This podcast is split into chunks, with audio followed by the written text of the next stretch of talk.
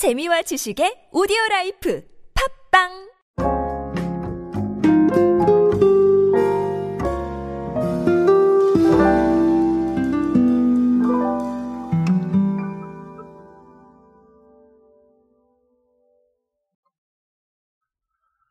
아시다시피 제가 늘 강조드리지만 어, 편의점에서 살 수 있는 이야기들은 점점 다변화가 되고 있습니다.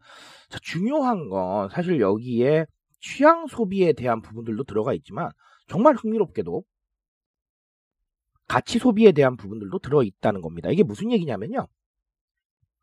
아주 간단히 설명을 드린다면 어, 우리가 비건 음식이나 채식주의자 분들을 위한 이런 식단을 예전에는 구하기가 상당히 좀 어려웠는데 어, 지금은 굉장히 편하게 구할 수 있게 됐죠. 뭐 물론 아주 편하게는 아닌 것 같긴 합니다.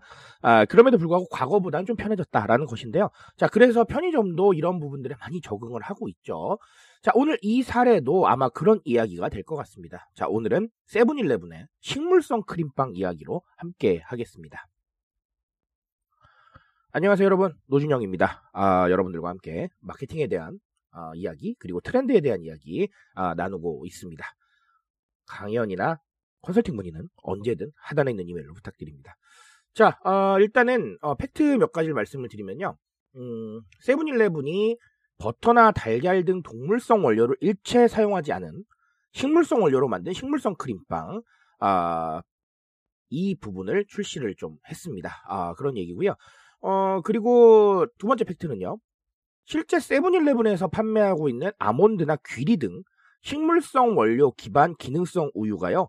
어, 올해 1월부터 10월까지 매출을 보니까 전년 동기간 대비 130%나 증가했다고 합니다. 자, 세 번째 팩트는요. 구매 고객 가운데 60% 이상은요. 2030이었답니다. 그러니까 MG 세대라는 것이죠.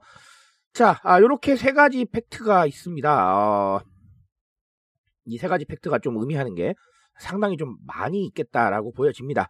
자, 물론 세븐일레븐의 통계를 가지고 전체화를 시키는 건 조금 무리일 수도 있습니다.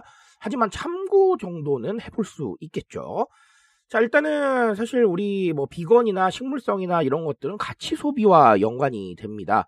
어, 이 가치라는 건 사실 비건이라고 하면 여러 가지가 있을 것 같기는 해요. 자, 일단은 비건이나 식물성을 택하면 우리 탄소 저감에 도움이 됩니다. 자, 그러니까 친환경에 대한 가치를 찾을 수도 있겠고요. 그리고 스스로 관리를 하시거나 아니면 몸을 좀 가볍게 하시기 위해서 어, 하시는 경우도 있으니까 자, 이거는 조금 가치가 자신에게 있는 거겠죠. 그래서 제가 제 책이었던 요즘 소비 트렌드라는 책에서 소개드렸던 미코노미하고 연관이 되겠습니다. 자, 하지만 이것도 가치에 해당을 하죠. 자, 그래서 이 부분은 가치 소비 중에서도 상당히 좀 여러 가지 측면을 말을 할 수가 있겠다라는 거는 확실해 보입니다.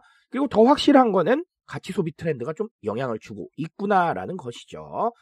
자, 아, 사실 제가 늘 말씀드리지만 이 가치라는 단어는 어, 우리가 익히 만나는 친환경만이 다는 아닙니다.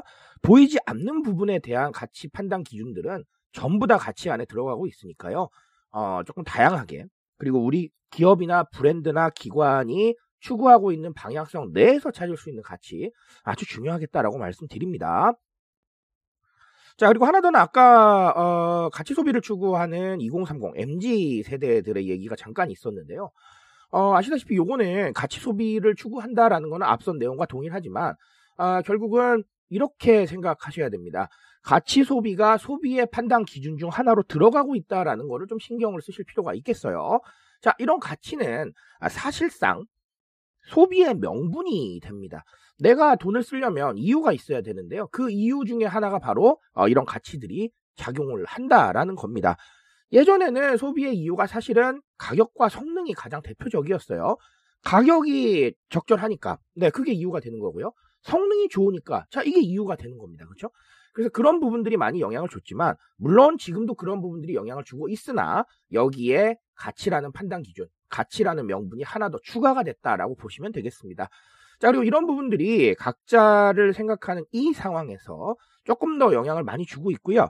그리고 알파 세대는 더더욱 자신을 똑바로 바라보고 있죠.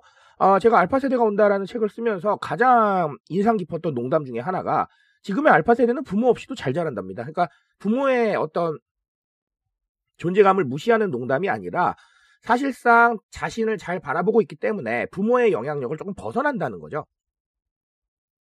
자, 이 부분을 봤을 때는 사실 이렇게 가치라는 부분이나 자신의 생각에 대한 부분들을 어, 향후 성장하는 세대는 더 많이 추구할 것이다라는 예측도 조심스럽게 가능합니다.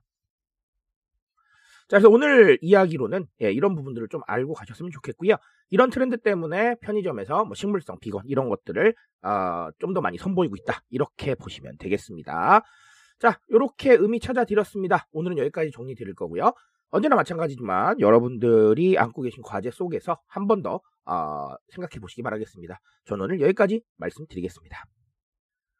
트렌드에 대한 이야기는요, 제가 책임지고 있습니다. 그 책임감에서 열심히 뛰고 있으니까요. 공감해 주신다면 언제나 뜨거운 지식으로 보답드리겠습니다. 오늘도 인싸 되세요, 여러분. 감사합니다.